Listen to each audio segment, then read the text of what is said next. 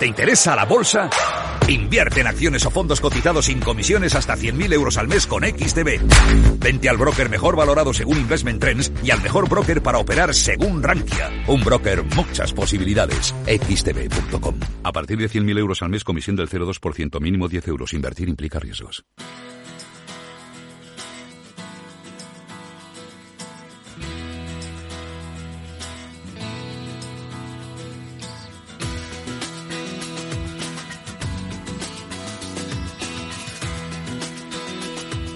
Después del trabajo, After Work, con Eduardo Castillo, Capital Radio.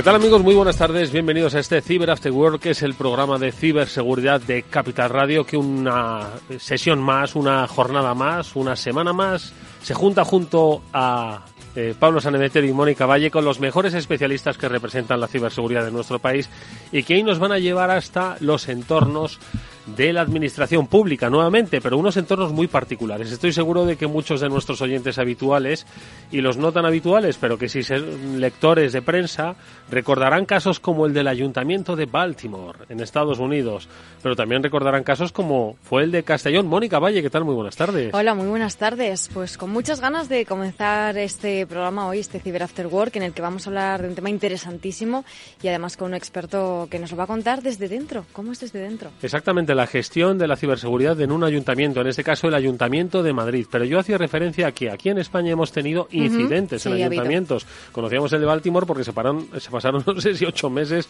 intentando solucionar el tema, que si pagaban no pagaban, al final acabaron pagando. Pablo Sanemeterio, buenas tardes. Al final acabaron pagando, como, como casi nunca nadie va a, decir, va a reconocer ni va a decir. Para eso están también los, los seguros, que son los que estaban cubriendo estas cosas hasta hace algún tiempo, que ya empezaron a poner, yo creo, cláusulas en las cuales no aceptaban el, el pagar por este tipo de cosas. Y, como tantos otros, o sea, han caído otros ayuntamientos, han caído otras instituciones públicas y, y lo, lo, importante yo creo es quedarse con el mensaje y es que hay que estar alerta y hay que estar prevenidos y con presupuesto para defenderse. En España, si no me equivoco, el ayuntamiento de Jerez es posible el Ayuntamiento de Castellón, ¿es posible? Han sí, sufrido... hubo varios casos también en el norte de España. Sí, o en oficinas vinculadas a los ayuntamientos, porque también. al final no solo se trata de el ayuntamiento en sí mismo, sino de todo lo que gestiona un ayuntamiento, que, que son rodea. múltiples oficinas, uh -huh. ¿no? Al final de la gestión ciudadana. Bueno, pues de cómo se protege una ciudad como Madrid, que podríamos decir que es casi una ciudad-estado, ojo de lo grande que tiene, eh, es lo vamos a, estaba pensando que la gente que nos escucha de fuera dirá este que se ha creído no obviamente esto es un ejemplo vale pero Madrid tiene muchísimas infraestructuras que, que proteger y con la ayuda de nuestro hoy invitado Willy Obispo eh, vamos a saber cómo se organiza pues a través del Centro de Ciberseguridad del Ayuntamiento de Madrid. Si os parece, le vamos a saludar ya. Está con nosotros en el estudio. Willy, ¿qué tal? Buenas tardes, bienvenido. Hola, muy buenas tardes. ¿Qué tal? ¿Cómo estáis? Oye, no, no me quedo corto si digo que es que gestionar la seguridad de un entorno como es Madrid, un entorno digitalizado ya pues al 100%, pues ojo, necesita pues yo creo que un capítulo aparte en este programa, ¿eh? Bueno, eh, si, si, me lo preguntas a mí que me dedico justo a ello, ya te puedo decir que sí, que en cuestión de números eh, podríamos hablar que en Madrid hay 3,5 millones aproximadamente de empadronados, que viene a ser el segundo, la segunda ciudad europea con más personas empadronadas después de Berlín ya solo por eso, si queréis, seguimos hablando. Pero no, y, y, con un, y con un grado de digitalización alto. Claro. Sí, sí, sí. Eh, ver, si hablamos de, desde el punto de vista de los empleados públicos de la Ciudad de Madrid, el, creemos, los números que tenemos es del 94% de los puestos de trabajo están digitalizados. Pero luego tenemos que tener en cuenta que los usuarios de los hogares, eh, o sea, los ¿Mm? ciudadanos de la ciudad, eh, no recuerdo las cifras exactas, pero es algo así como el 87% tiene acceso a Internet, el, bueno, el 100% tiene móvil ya. Sí, sí, yo, no, yo, no, yo no recuerdo la última vez que hice una gestión con el Ayuntamiento de Madrid, que las hago y muchas, presencialmente. ¿eh? Todas, absolutamente todas, las hago de manera digital. No, y con tantas otras instituciones, desde luego, ya tienes que tirar prácticamente el, casi a veces conseguir cita física es un, se está convirtiendo en casi un reto para, para el que lo intenta conseguir o quiere hablar con una persona más que con un ordenador. Bueno, pues en ese eh, entorno es en el que nos vamos a mover y en el que vamos a desarrollar hoy nuestro programa con la ayuda, como decimos, de Willy Obispo, el jefe de Servicio de Seguridad y Gestión de Riesgos del Centro de Ciberseguridad del Ayuntamiento de Madrid, que es un centro que, aunque si bien se trabajaba obviamente la ciberseguridad en un entorno como el municipal aquí en la ciudad de Madrid, sí que es un centro relativamente nuevo que viene a responder, yo creo que a esas necesidades ¿no? que los entornos digitales vienen solicitando, especialmente los entornos de seguridad. Bueno, pues con él vamos a dedicar nuestro programa, pero también hablaremos de muchos otros aspectos, por, su, por, eh, ejemplo, los relativos a eh, a los bancos de pruebas. Bueno, no me atrevo a decir banco de pruebas, Pablo, pero sí esos entornos seguros donde poder ejercer nuestra actividad profesional, ¿no? ¿Te refieres al RBI? Exactamente, el RBI. Exacto, sí, es una tecnología que te permite navegar por sitios de dudosa reputación o que tengas dudas de si realmente te van a intentar atacar o no y lo hagas en un entorno aislado de tal forma que en caso de que sea te ataque y ese ataque sea exitoso no afecte a tu a tu equipo sino que afecte a otra máquina que es la que estás usando de forma remota. Bueno, pues si esto es posible lo vamos a conocer gracias a los expertos de Netscope que con su píldoras así nos van a entrar en este mundo de, pues eso, trabajar en entornos seguros. Paco Ginel es director de alianzas de Netscope, nos acompaña en esta píldora SASI, aunque yo creo que Pablo lo ha explicado bastante bien, pero bueno, siempre nos gusta, Paco, profundizar técnicamente y sobre todo con el ejemplo real de cómo se trabaja en un entorno RBI. Paco, ¿qué tal? Buenas tardes. Buenas tardes. No sé si te recuperamos ahora. A ver, Paco, ¿qué tal? ¿Nos escuchas bien? Ahora sí te escuchamos bien. Muy bien. Oye, venga, RBI, cuéntanos un poco. Bueno, pues eh, lo hemos mencionado, mm, me parece que hace unos meses en el, en el programa.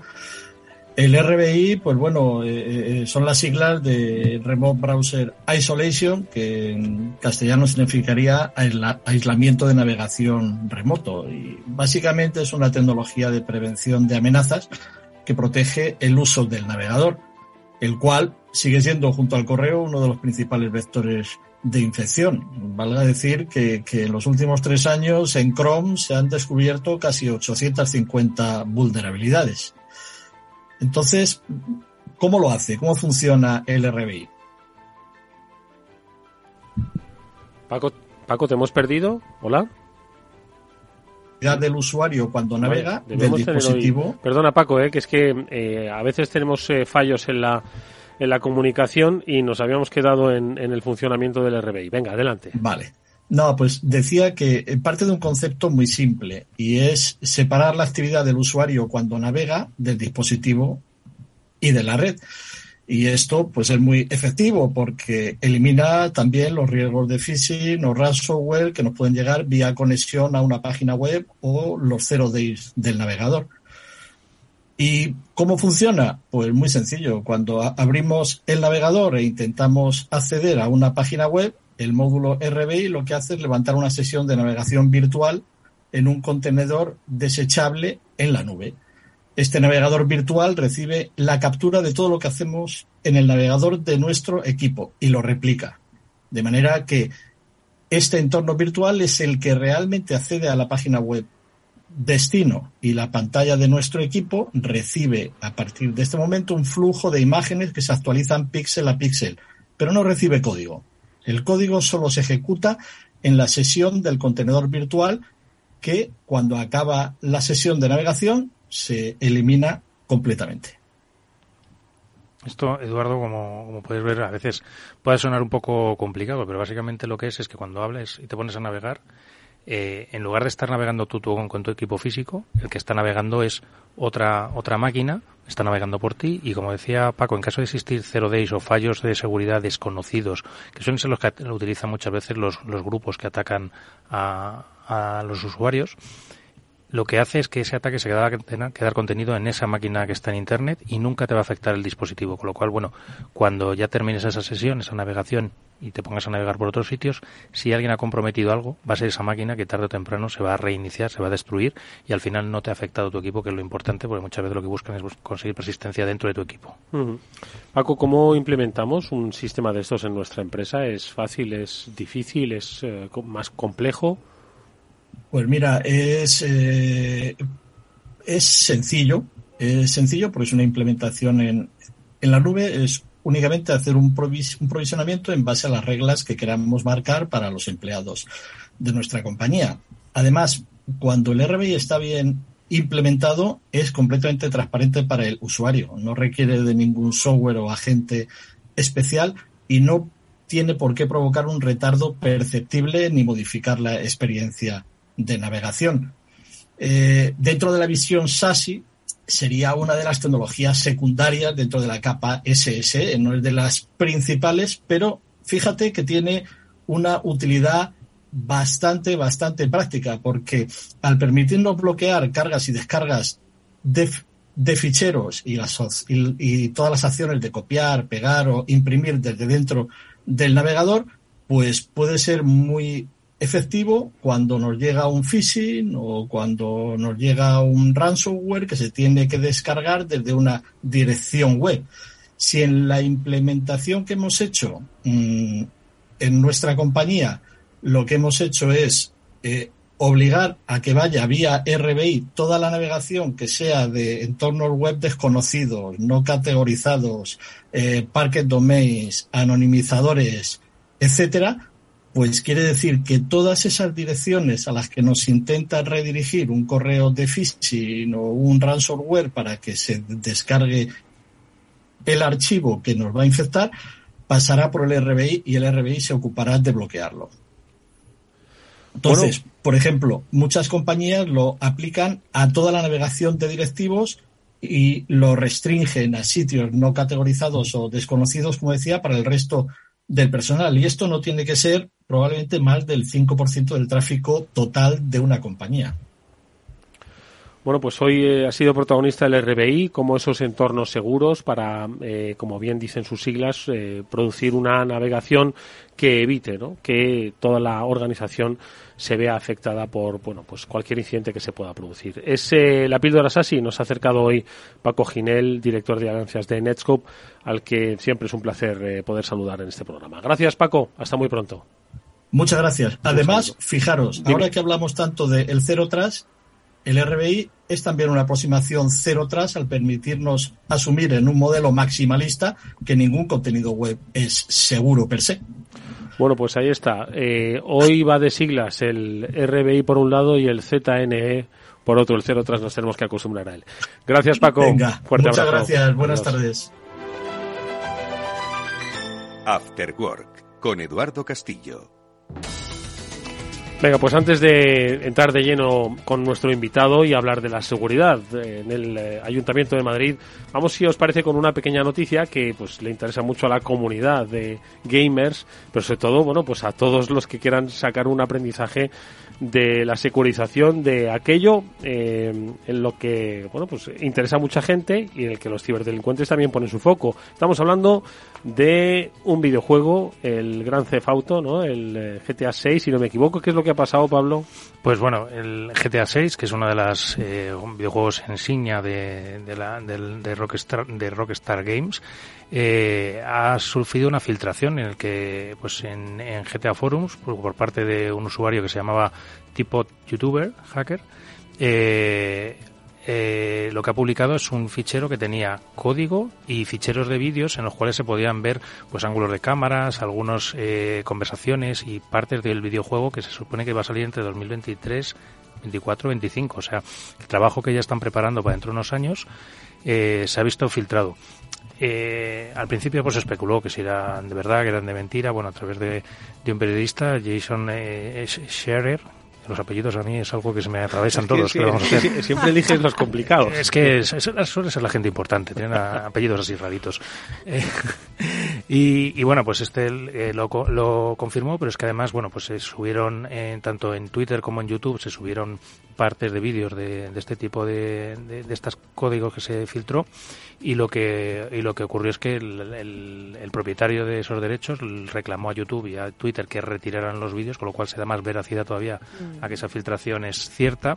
Y bueno pues he estado eh, ofreciendo eh, código el, acceso completo al código del GTA V, la versión anterior, pidiendo 100.000 dólares pagados a través de, de Bitcoin. O sea que este atacante, además este atacante, si no me equivoco, Mónica, también tiene relación con ataques anteriores. Sí, y están también, bueno, eh, desde la policía de Londres han publicado, además de su cuenta de Twitter, que han arrestado a un joven de 17 años y se cree que, bueno, bajo sospecha de eh, piratería informática y podría ser el autor o uno de los autores precisamente de este ataque a Rockstar Games y también a Uber. Y de hecho se le relaciona también con un grupo cibercriminal que se llama Lapsus, que está detrás de ataques a grandes empresas como Microsoft o como Samsung y que está dando también bastantes quebraderos de cabeza y ha dado muchos. Hoy una pregunta pues para los que no estamos muy al corriente del mundo del videojuego. Entiendo que esto pues eh, no solo pues puede reventar una estrategia comercial y de marketing, sino que hay otros aspectos que quizás son a mí un poco los que se me escapan, ¿no? Obviamente a nadie le gusta que le roben información y que la filtren, ¿no? Pero ¿qué subyace detrás de este, de este ataque y este robo? Pues a ver, subyace por lo pronto, bueno, siempre tienes, siempre intentas tener en tanto los videojuegos, que es igual se asemeja un poco a la industria del, cine también, tratar de tener lo más tapado posible la nueva versión para generar mayor hype y que la gente lo quiera comprar cuanto antes. Ahí es una de las cosas. Por otra parte, lo que subyace también quizás a este ataque es un poco lo que, lo mismo que hablábamos la semana pasada de un incidente en el cual no se había visto el, el de las PAS, en el que no se había afectada la parte de producción pues aquí yo creo que lo que se ha visto es que ha afectado a bastante, ha debido afectar a bastantes partes porque hay partes de código, hay partes de vídeos, hay partes de, de otras áreas de, de, conversación entre, entre los, eh, los distintos personajes del juego. Entonces son distintas áreas que quizás, pues oye, tendría que haber una, lo que hablábamos de las PAS, una segregación dentro de las máquinas para poder evitar que esta infección hubiera afectado a varias máquinas, como probablemente haya podido ser, o tener controlado quién accede a, a, distintas partes del código. O es posible que haya sido un movimiento lateral, que hayan conseguido acceder, por ejemplo, al sistema de los desarrolladores se han movido hasta para encontrar en marketing esos vídeos que se están creando, etcétera, ¿no? Que por eso han encontrado tanta información distinta. Exacto. Mm. De ahí, por ejemplo, que la importancia de, de, segregar y de, segmentar las. Lo hemos visto aquí en muchas ocasiones. Mm, porque así no se hubiera contenido solo en la parte de código, ya es una parte complicada que se te haya sensible, pero oye, no, no afectas a otras áreas. Pero es lo de siempre hablamos, que, hay que las compañías no deben tener una red plana, como se conoce muchas veces, y que todo el mundo acceda a todo. Bueno, pues eh, un ejemplo que no solo sirve efectivamente para la industria del videojuego y sus impactos no comerciales, que seguro que, es, que es elevado, sino también a las organizaciones que al final pues trabajan, como dice Pablo, en, una misma dimensión y eso es lo que puede ser caro a la hora de eh, reponerte de un, de un ciberataque. Bueno, pues de eso vamos a hablar, pero en el terreno de la administración pública con nuestro invitado. Vamos ya a retomar nuestra conversación con Willy Obispo. Bueno, apuntaba ya las magnitudes. Pues más de 3 millones y medio de empadronados en la ciudad de Madrid. Tenemos un 94% de eh, eh, digitalización, ¿no? Hablaba ah. de los procesos de, del ayuntamiento. Y obviamente, pues un escenario en el que hemos visto, ¿no? Eh, con un pequeño ejemplo del videojuego, pues quién no querría eh, atacar al Ayuntamiento de Madrid, o bien por, eh, por un logro en su, en su historial, o bien por dinero. ¿no? ¿Quién querría atacar al Ayuntamiento de Madrid? Willy. Me, estáis poniendo los perros de punta. pues eh, a ver, como prácticamente a cualquier ayuntamiento del mundo y probablemente a cualquier administración pública, lo primero que has dicho, igual que puede ser una empresa grande, cualquier actor, cualquier persona que pretenda generar cierta fama. Eh, bueno, pues el ayuntamiento, cualquier ayuntamiento, insisto, no solo el nuestro, es un objetivo probablemente clave para ellos. Máxime en un momento como el actual en el que vemos que una persona con 17 años que, que está en el filo casi de la, de la edad legal para delinquir, eh, bueno, pues tiene esa capacidad, tiene esa posibilidad ¿no? de hacer eso que, que ya no tiene muy claro si si tenemos, si vamos a ser capaces de defender todo. De hecho, me, resulta curioso porque, ya aprovecho y hago promo, en el Ayuntamiento de Madrid tenemos una cosa que se llama el campus del videojuego, donde precisamente, bueno, pues este es el tipo de temas que se, que se tocan y se tratan, ¿no? Y se busca, no está relacionado evidentemente con la ciberseguridad, pero la ciberseguridad está en todas partes. Con lo cual, bueno, pues una cosa más que habrá que tener en cuenta. Sí, porque claro, los videojuegos son una parte muy sensible eh, de la, de, la sociedad, sobre todo suelen jugar además perfiles de jugadores vas tirando a, jovencitos, muchas veces menores de edad, y, y, que muchas veces pues no tienen claro que, a qué se exponen con, con, la información que vuelcan en estos, en estos videojuegos. Eh, ¿qué, mm, ¿Cuáles son un poco, o sea, hablábamos de actores, yo creo que también añadiría ahí un poco la parte de, del ransomware, todo aquel que, todo aquel operador de ransomware intenta encontrar una infraestructura que bloquear y que le pague por, por ello. Eh, ¿Cuáles son un poco los, los puntos donde focalizáis para defenderos de, de, todos los actores? ¿O cuáles son un poco las medidas que le recomendarías a alguien que pusiera en su, en su infraestructura pública o en, o en una empresa privada? Una pregunta al millón. Sí, hemos sido, hemos sido directos, hemos sido directos al grano. Bueno, eh, a ver, yo, yo, os puedo contar lo que, cómo lo enfocamos nosotros, qué es lo que vemos y cómo lo trabajamos y bueno, a partir de ahí que cada uno saque sus conclusiones, haga sus propuestas y, y aún así, bueno, pues eh, veremos cosas, seguro. eh, antes, de, antes de que llegara este famoso año inhábil de la pandemia en el cual todos los trámites dejaron de... Me, recordaba el chiste cuando has dicho antes, aquello del, hola, venía manos arriba, esto es un atraco, y dice, no, no, ya estos trámites se hacen online. Que viene un poco ¿no? A, colación de todo esto. Antes de la pandemia vivíamos en un mundo donde uno iba al ayuntamiento a hacer sus papeles y ahora, bueno, nos estamos digitalizando. Nosotros tenemos en el Ayuntamiento de Madrid la carpeta ciudadana que, que está duplicando, ahora mismo tenemos un 100% de crecimiento anual en el cual todos los ciudadanos vienen a hacer sus, sus trámites ¿no? en modelo con un modelo digital. ¿Qué ocurre? Que efectivamente eso es muy goloso desde el punto de vista de, del ransomware específicamente, que, por lo, que es por lo que has preguntado. Eh, lo primero es eh, mantener una actitud proactiva. Eh, como prácticamente entiendo que casi todas las personas que habrán pasado por estos micrófonos, la hipótesis de la que se trabaja siempre es la misma y es ya están dentro.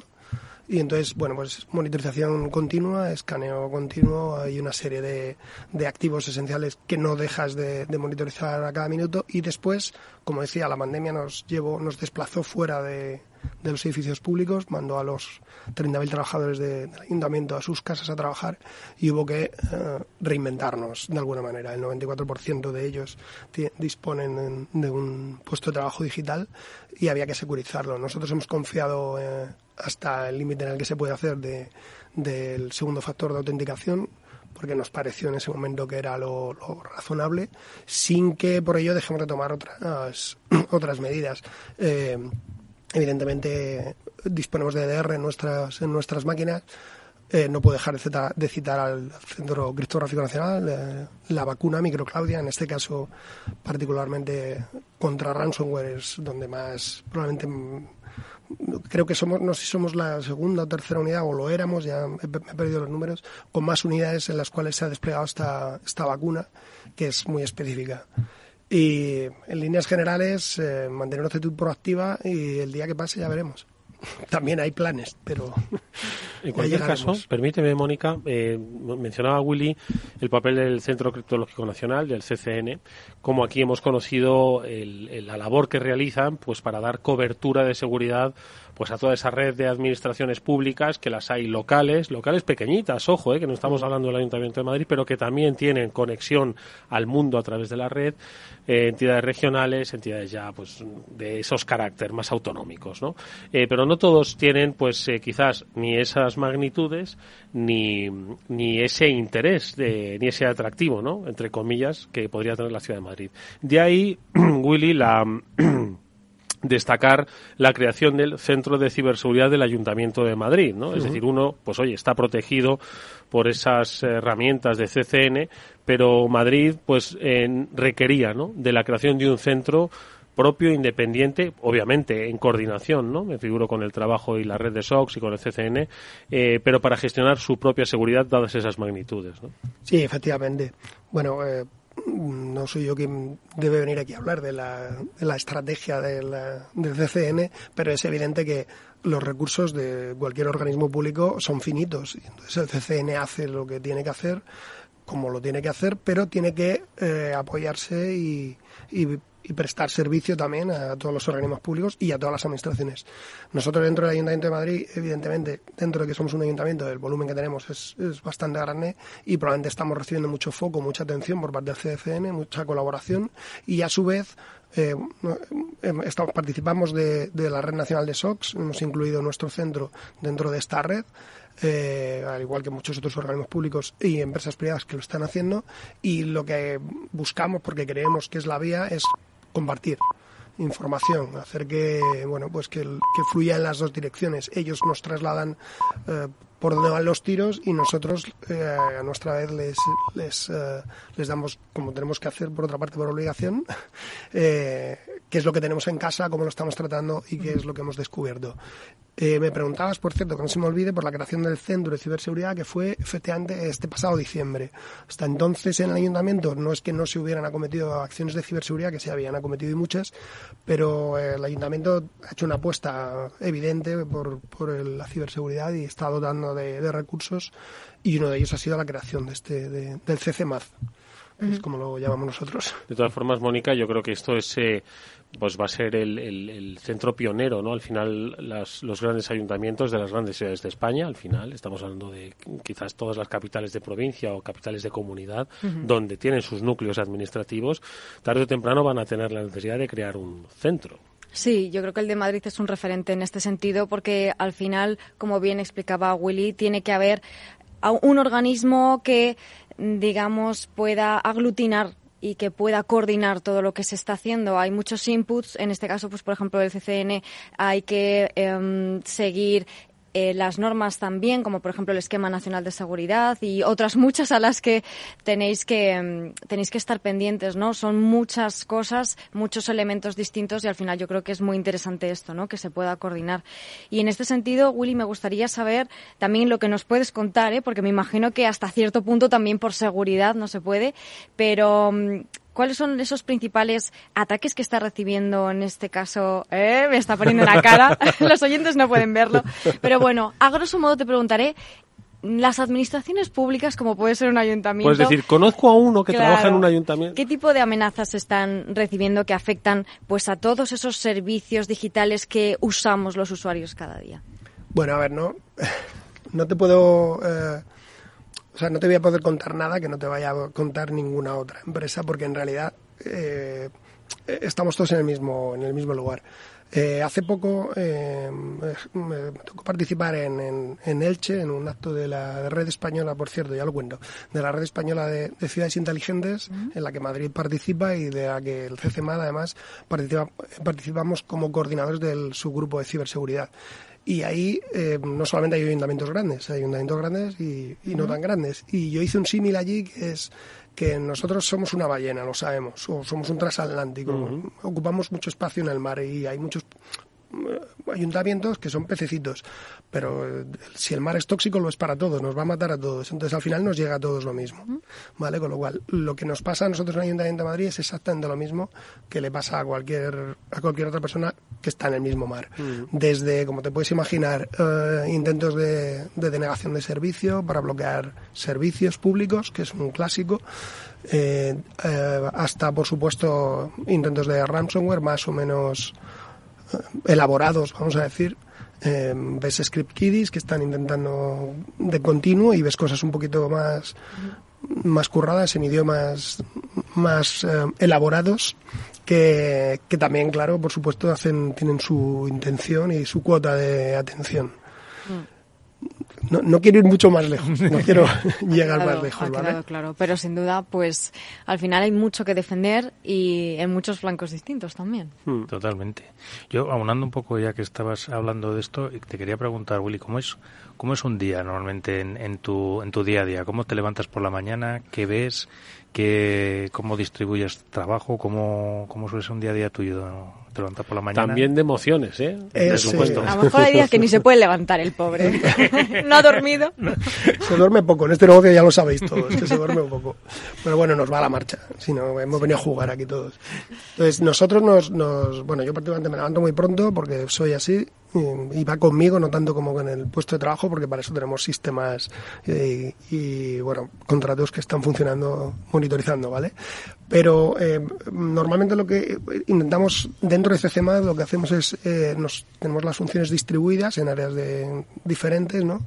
Y, tratamos de reunirnos, hacemos una especie, emulamos un Scrum, ¿vale? Lo que sería un Scrum en desarrollo, intentamos reunirnos diariamente, eh, 15 minutos, en los cuales hablamos cada uno de nuestro libro, contamos por dónde va la película del día de hoy, y luego a partir de ahí cada día es diferente porque no puede ser de otra manera. Hay, hay unos fijos, hay unas líneas que no nos movemos, que son las normalmente lo que todo casi todo lo que tiene que ver con GRC, seguimiento periódico de de todo tipo de, bueno, pues, de contratos, de clausulados, de, de, mm, no sé, os podéis hacer a la idea, ¿vale? Y por otra parte, lo que va surgiendo. Eh, hay, eh, hacemos un trabajo enfocado a proyectos y servicios. Todo lo que es un servicio de prestación continua, pues requiere ese tipo de seguimientos, aunque es verdad que la transformación digital es continua. Bueno, de hecho ya me suena antiguo. El término transformación digital ya parece algo del pasado, ¿no? Es como vamos a una velocidad mucho más rápida y todo lo que tiene que ver con proyectos se va acometiendo eh, pues eh, intentamos que de la manera más ágil posible. Estamos, nuestra intención es reducir la burocracia al mínimo, porque bueno, eh, es verdad que no puedes dejar de anotar por dónde van las cosas, pero si quieres dar una respuesta efectiva, el otro día nos preguntaban, ¿a ti por qué te pagan? Y yo siempre decía lo mismo, siempre decimos lo mismo, a nosotros nos pagan por pensar rápido, porque hay veces que lo que hay que hacer es actuar, no, no actuar bien, sino Parece que he dicho algo que no. venía a buscar. Está, buscándote, Willy. Oye, de, todas formas estaba pensando yo eh, en ese trabajo diario, en ese trabajo diario, entiendo que hay que contemplar. Estaba pensando, en la ciudad de Madrid, se me ocurre, solo así, pues la MT, ¿no? La empresa municipal de transportes pues la, la, que gestiona los espacios para los congresos, eh, qué sé yo, la, gestión de, aguas, no sé si el canal, el canal es del ayuntamiento, de la comunidad, yo creo que igual es mixto. Es, es, una empresa. ya es una empresa. Ahora ya es empresa. Es empresa, vale, vale. en, fin. en, fin. que hay empresas dependientes, ¿no? De, Bueno, vamos a llamarlo empresas. Eh, hay empresas públicas. Empresas, públicas que dependen, ¿no? Entonces, eh, estas, entiendo que tenéis que, que, que hablar con ellos y, integrarles en la cultura de ciberseguridad que muchas veces hablamos aquí, ¿no? Cuando hablamos de una empresa privada. ¿Cómo se gestiona esa red de ciberseguridad en empresas, en organismos, en concejalías?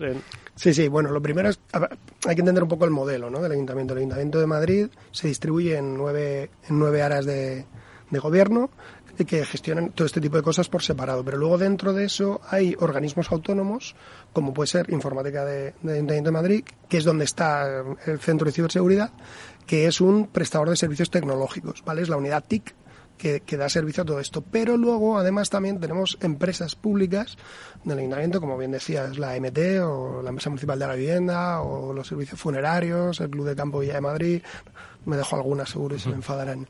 Eh, y, y, todos ellos, eh, algunos de ellos, tienen también sus propios servicios tecnológicos porque tienen em, necesidades diferentes a las, a las, genéricas, a las generales.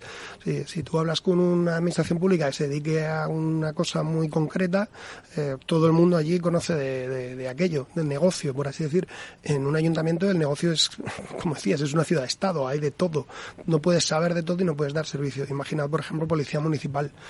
Nosotros podemos podemos dar servicios de ciberseguridad a la Policía Municipal, pero evidentemente su ámbito de actuación es muy específico y, tienen que tener algo, mm, vamos, tienen cosas diferentes. Entonces, lo que se establece es una coordinación. Tenemos unos grupos de trabajo eh, en los cuales, pues, de una manera a veces más asimétrica que, de otra manera, eh, pues nos reunimos y nos, nos vamos trasladando. Sobre todo lo que decía, la parte importante aquí es compartir. Por eso eh, todas estas iniciativas, como hablaba antes de la red o bueno, todo lo que tenga que ver con compartir información, incluso de manera público-privada, es, es muy necesario. y las empresas públicas trabajan en, ese tipo de modelos exactamente igual que una empresa privada. Pablo. Y en la parte de formación de los usuarios, un poco en, en esa parte de enseñarles lo que puede ocurrir si no usan adecuadamente los, los en, dispositivos, eh, a qué riesgos se enfrentan, esa identificación a veces de correos de phishing o de correos malintencionados, ¿cómo lo soléis organizar o cómo soléis hacer estos cursos de formación y qué feedback suele recibir de los, de, la, de los funcionarios? Vale, pues nosotros tenemos tres, tres líneas de actuación. Por un lado está el plan de, de formación como tal. Eh, hay una escuela, eh, recuerdo, EFAM, no recuerdo las siglas, Escuela me van a matar, se me ha olvidado el nombre, de, Escuela de Formación de Ayuntamiento de Madrid creo que es, que, sirve para todo tipo de formación y nosotros de ciberseguridad impulsamos el plan de formación en ciberseguridad con intención, hay, escalas, no es lo mismo atender las necesidades de, de, una persona que utiliza su ordenador unos minutos al día que de una persona que el grueso de su trabajo o la información con la que trabaja es tan sensible que requiere una atención especial. Por otro lado tenemos eh, planes de concienciación, que no es exactamente lo mismo, que va más orientado a lo que tú decías antes, ¿no? De, pues si tocas aquí te corto un dedo y como mucho lo haces diez veces. Intentamos no ser tan malos, evidentemente. Y por último también tenemos el tema de la difusión, que ahí incluso te expandes fuera de los límites del propio ayuntamiento y vas eh, de cara al ciudadano. No obstante, nosotros la visión que tenemos es eh, respecto de esto es si si un usuario de tu organización, en nuestro caso del ayuntamiento, por haber pinchado en una URL hace que se caiga un servicio entero, quizá lo que está mal no sea la formación. quizá el problema le tenemos, en este caso, CCMAD por no haber definido bien la seguridad del servicio. Entonces, sí que le damos mucha importancia a la, concienciación y a la formación, por supuesto, pero eh, queremos dejar claro que el, problema real de la ciberseguridad no puede recaer nunca en los usuarios. Hay que incluirles dentro ¿no? de esa estrategia, como decía Pablo, ¿no? que tengan esa cultura también de ciberseguridad, pero al final un equilibrio ¿no? entre tecnología, concienciación, formación y muchos más elementos, como por ejemplo mencionábamos antes, los elementos normativos, ¿no? A los que los ayuntamientos, en este caso también el de Madrid, tienen que acogerse, tienen que cumplir. Mencionaba antes el Esquema Nacional de Seguridad, que bueno, pues es un, una serie de normas, ¿no? Unos mínimos, por así decirlo, en ciberseguridad que hay que cumplir. Em, además de esta, ¿alguna norma más que, que os eh, aplique y, cómo lográis em, llegar a, todas estas normativas? Muy, muy, difícilmente, porque son a ver, mayoritariamente casi todo emana del esquema nacional de seguridad. Y a partir de ahí podríamos hablar de normas específicas para ámbitos concretos. Me voy a cargar el micro. Eh, parámetros muy concretos, pero todo viene de un poco desde el mismo sitio. Y interiormente lo que se hace es llegar a un, sistema de gestión de la seguridad de la información, un SGSI, donde tenemos una política de seguridad de la información específica del ayuntamiento, tenemos un comité de dirección que la, la regula y la aprueba de manera periódica, anualmente intentamos que se revise, desde ahí se distribuyen instrucciones de ciberseguridad a, todos los empleados y dentro de la última línea de trabajo son los procedimientos que se van elaborando desde cada uno de, desde cada una de las áreas ¿no? desde donde se gestionan intentamos también no em, no sé cómo explicar esto no no sé cómo decirlo más bien eh, que la carga, digamos, de trabajo no esté, lo que decíamos antes de la burocracia, que no esté en el papeleo. Uno tiene la imagen del funcionario de manguitos, ¿no? Y le pongo un sello por triplicado y luego va usted a la ventanilla 3. Yo creo que eso es un modelo y un concepto que es muy antiguo. Ahora los funcionarios llevan camisetas de colores y van en pantalón corto a trabajar algunas veces. Y, también hacen cosas como estas, que sustituyen la burocracia por sistemas ágiles que aceleran el proceso. Un procedimiento no necesariamente tiene que estar definido con un formato específico, sino que tiene que estar recogido en un, en un gestor documental accesible por todo el ayuntamiento y a lo mejor es hasta digital y se está cambiando a diario. Es mucho más ágil de lo que hasta ahora se estaba haciendo. Oye, Willy, eh, aquí hemos hablado en el programa a lo largo de las eh, eh, semanas ¿no? que venimos desarrollando ese Cyber After Work de cuestiones como el Threat Intelligence, ¿no? la inteligencia de amenazas. Eh, también hemos hablado de automatización de procesos que me ha parecido entender que quizás también trabajáis. Cuéntanos un poco qué, herramientas eh, de las múltiples ¿no? que hay pues para apoyar al, capital humano, ¿no? que formáis parte de, en este caso del CCMAD, eh, ponéis en marcha para la protección de una ciudad como Madrid. Ahí primero estamos naciendo con todo esto, con lo cual estamos empezando, a, pretendemos desarrollar las capacidades que ya teníamos eh, hasta ahora en probablemente a lo largo del año que viene vamos a obtener un, crecimiento muy grande y ahora mismo estamos, eh, digamos, modelando expectativas. Hay muchas cosas que, que deberíamos y que podríamos estar haciendo, pero, pero que estamos eh, mm, recogiendo eh, las muestras, ¿vale? Para llevarlo adelante. Es evidente que los básicos no, lo, no los puedes perder, lo hablamos antes, ¿no? Un EDR, el SIEM, que es de, que es de primero de ciberseguridad. Eh, pero en el tema de la automatización eh, necesitamos adquirir un tamaño, un volumen suficiente como para saber hasta dónde podemos abarcar. No queremos quedarnos cortos y hacer menos de lo que de las capacidades que luego tendríamos o al revés, abarcar demasiado y no poder tragar todo lo que estamos mordiendo. Entonces, me, si me traes el año que viene, te lo cuento en detalle. ahora no, no quiero dar nombres para no... Eso está hecho. justo además que se acabas ahora del tema de automatización, ¿dónde es donde crees que es más útil la automatización? ¿La parte de DR, de los puestos de trabajo, la parte de red, la parte de esa de SIEM que hablábamos también a la hora de detectar? ¿Dónde, dónde veis vosotros más utilidad? Eh, depende a quién le preguntes en CCMAT, porque claro, cada uno mira por lo suyo. Pero, Voy a preguntar a Willy. Pero si me, si me preguntas a mí, eh, a mí me da bastante miedo tener a los peces fuera. Entonces, eh, a mí aquello de la detección temprana y tener muy, muy afinados los agentes en las máquinas porque al final tenemos muchos peces que están fuera, que están on the wild, como, se suele decir.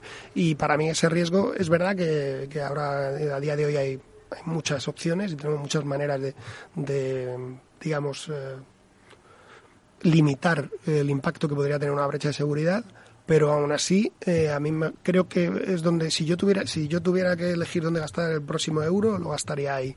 Es el sitio donde más me, me pide el cuerpo y vais a dejar un momentito, me vuelvo a colar aquí, pero que ya que cojo vicio y, voy preguntando, aprovechando que está Willy. Eh, hablamos de automatización, que uno de los problemas también muchas veces es la, el, personal humano. Muchas veces echamos en falta la gente, la formación de las personas, los técnicos de seguridad que te ayudan.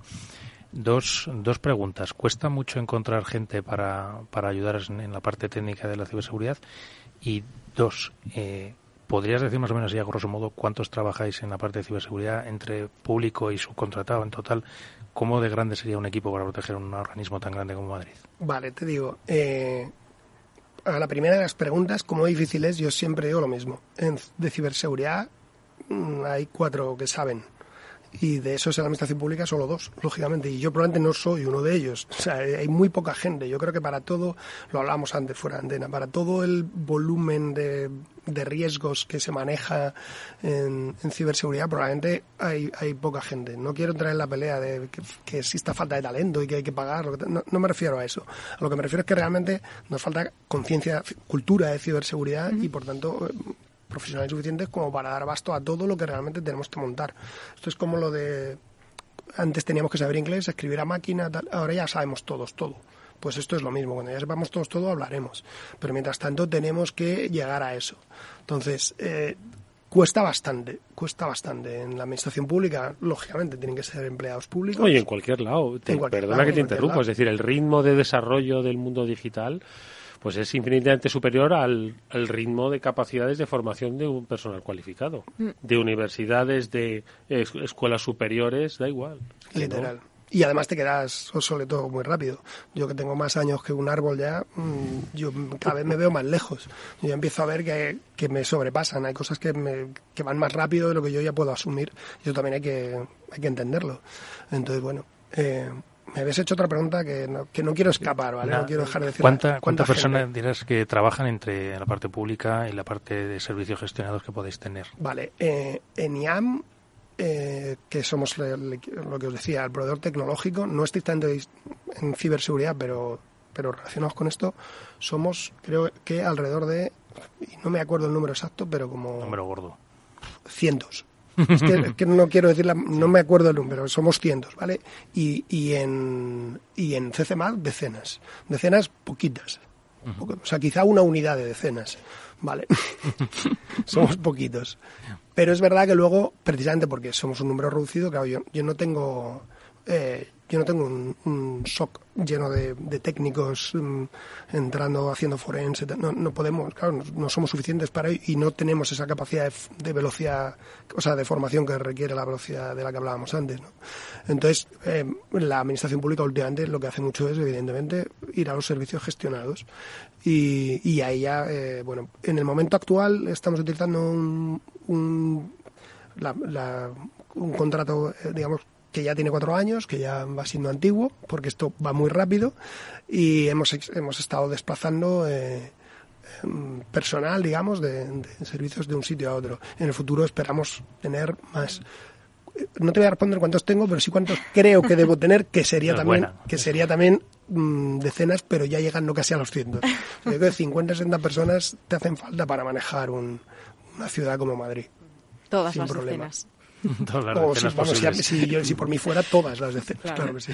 Que como bien estaba diciendo Edu al principio, nuestras vidas son digitales. Parte de esa digitalización de lo que hacemos cada día son esos trámites en ayuntamientos, eh, bueno, cualquier tipo de, de, trámite al final. Ya prácticamente todas las instituciones tienen esa posibilidad de hacerlo, ¿no? Y la ciberseguridad es la clave, es la base para que todo funcione, mm. porque es sinónimo de confianza. Si no supiéramos que al, eh, yo qué sé, al firmar con nuestra firma digital, al publicar, al subir nuestros datos, eh, al descargarlos, si no supiéramos que eso es seguro, no lo haríamos, ¿no? Y, yo creo que eso también es una de, las bases por las que está creciendo también em, esa prioridad de ciberseguridad en la administración pública, que yo creo que se está viendo que es evidente y parte de eso pues es ese, ese grupo en el que estás trabajando tú, ¿no? Sí, sí, vamos, yo creo que no solo en la administración local, sino la, la AGE, sin ir más lejos, eh, lleva bastantes años ya eh, moviendo la bola mucho con el tema del SOC de la AGE. CCN se ha convertido en un referente. Eh, aprovecho y tiro otro teaser. Eh, Madrid participa como ciudad a nivel europeo. Hay una cosa que se llama Eurocities, donde no solamente hablan de, ciberseguridad, sino de, de todas. O sea, estáis en varias ligas. Estamos en muchas ligas, exacto. Eso es. y de hecho, entre el día 5 y 8 de octubre se organiza el Digital Forum de Eurocities aquí en Madrid, donde CCMAD estará representado por el director y que, que va a participar en un panel de ciberseguridad. Al final, la administración pública como no puede ser de otra manera, está muy concienciada de que esto, de que esto es así, con el, con el añadido de que además, que, me ha gustado lo que, dijeras, que la, ciberseguridad es la que alimenta, ¿no? O que, o que protege y defiende todo, pero es verdad que al final, cuando tú subes el peso en seguridad, lo estás bajando en usabilidad. Entonces, esa, medir eso es muy difícil. Es muy difícil porque si me preguntas a mí, yo quiero que todo tenga Mm, la máxima seguridad posible, pero es que entonces deja de ser útil. Y, llegar a ese equilibrio es lo realmente complejo en la administración pública, donde el ciudadano quiere que lo suyo funcione, no que sea solo seguro. Sí, ese reto la verdad es que siempre es... Lo queremos todo. Claro. Lo queremos todo y además muchas veces también de forma, como decíamos, muchas veces rápida y renunciable, que no me, que no me lastre los procesos. Sencilla. Pero ahí está el reto y el que consiga ir poniendo estas, estas medidas de seguridad sin entorpecer a los usuarios, yo creo que tiene gran parte de la, del, del reto ganado.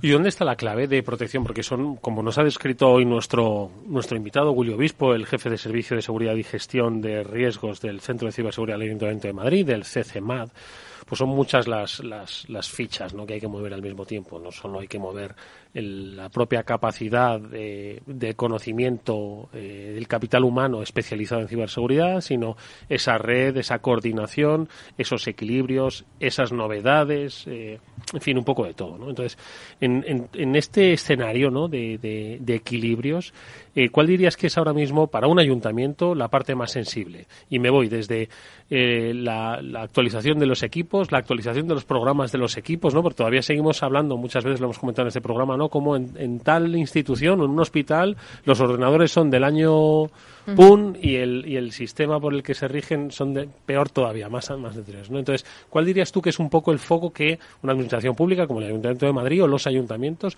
deben tener como prioridad? Yo, para mí está claro. Nosotros eh, nos dedicamos a dar servicios a los ciudadanos. En nuestro caso son servicios digitales, con lo cual para mí el reto mayor ahora mismo es el mundo 24 por 7 y la deslocalización geográfica. Tienes que, o sea, cualquier ciudadano va a querer realizar sus trámites desde su casa. Eh, y en cualquier momento del día y en cualquier día del año.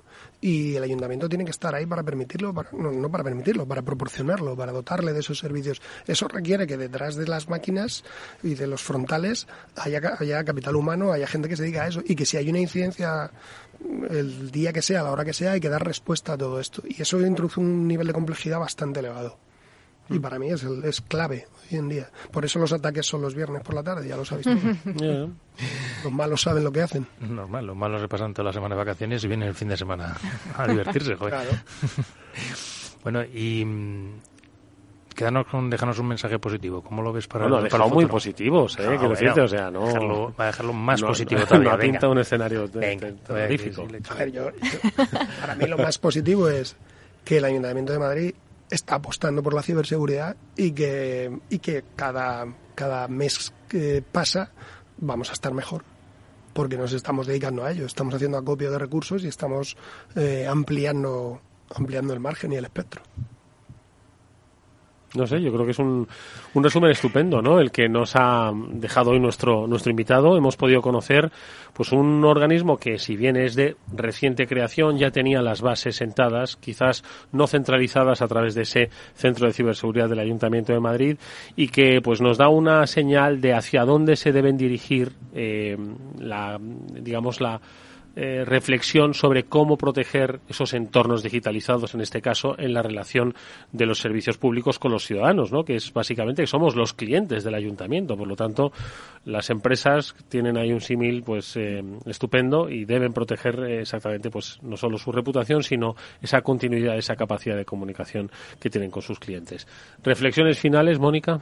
Yo creo que ese es un gran ejemplo y una magnífica noticia que se esté dando esta prioridad a la ciberseguridad, em, como habíamos hablado, ¿no? Con esa capacidad de coordinación con tantos elementos que hay, yo creo que eh, ayuda, ¿no? A que esté todo más ordenado y que se pueda, en definitiva, ofrecer esa mejor protección de, pues en este caso, de los sistemas, de la información de los datos de los ciudadanos y mm, me quedo también con, con, esa capacidad y con eh, esa característica de compartir información, de compartir conocimiento, que es vital en ciberseguridad y en este caso también, como decías, eh, tanto público público como público privado, al final las amenazas prácticamente son compartidas y si ves a tu vecino las barbas cortadas, ¿verdad? Como se suele decir, pues tienes que prepararte y yo creo que eso es un, un elemento básico. Bueno, pues eh, nada, le preguntamos una última cosa a nuestro invitado, que cómo tiene tantos admiradores en la red. Tiene muchos, ¿eh? Sí, sí, sí, pero vamos, yo lo entiendo perfectamente. Hombre, le estamos viendo, hombre, claro que sí. estamos viendo y le estamos oyendo. Un morro tenéis.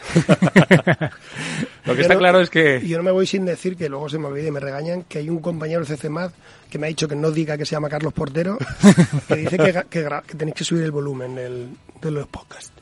Ah, vale. que se escucha bajito. Se escucha todas las semanas. Qué maravilla, muchísimas Carlos, gracias, Carlos. Eh, mensaje trasladado y por supuesto que tomamos, tomamos nota.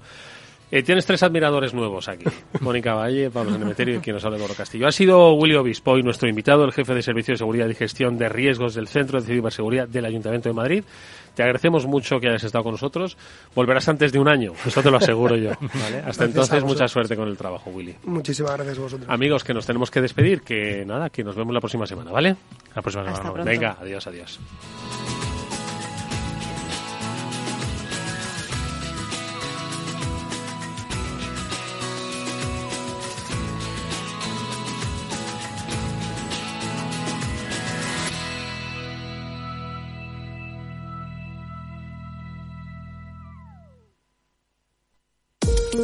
Mientras la ciberseguridad de la información tradicional gira en torno al software y al modo en el que se implementa, la seguridad del IoT incorpora más complejidad. La conectividad ofrece cada vez más escenarios con multitud de dispositivos conectados, donde el más trivial puede llegar a ser peligroso si resulta comprometido. Las soluciones Zero Trust de Zscaler permiten reducir estos riesgos. Descubra más en zscaler.es. De la mano de Alejandro Mazón y el equipo de Cuídate Deluxe, llega el chico del chándal a El Balance para ayudarnos a estar en forma y mejorar nuestro bienestar general. Los miércoles a las ocho y media de la tarde en El Balance. Capital Radio. ¿Qué es ir más allá? Con Arval podrás llegar donde te propongas de la forma más sostenible y darle a tu empresa todas las soluciones de movilidad que necesite, asesorando con las mejores opciones de movilidad para las distintas necesidades de tu flota, con vehículos electrificados, bicicletas, coche compartido. Arval, la transición energética arranca aquí. Más información en arval.es.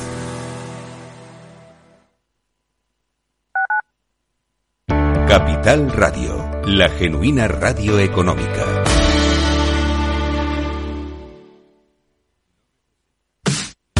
Los viernes en Capital Radio te proponemos descubrir y comprender las estrategias de empresas con éxito que servirán de inspiración y ejemplo para la tuya. Escucha Metaempresas, un programa presentado por Andrés Arenas con la presencia y los consejos de expertos en distintas áreas y profesores de reconocida trayectoria. Todos los viernes a las siete y media de la tarde, Metaempresas, Capital Radio.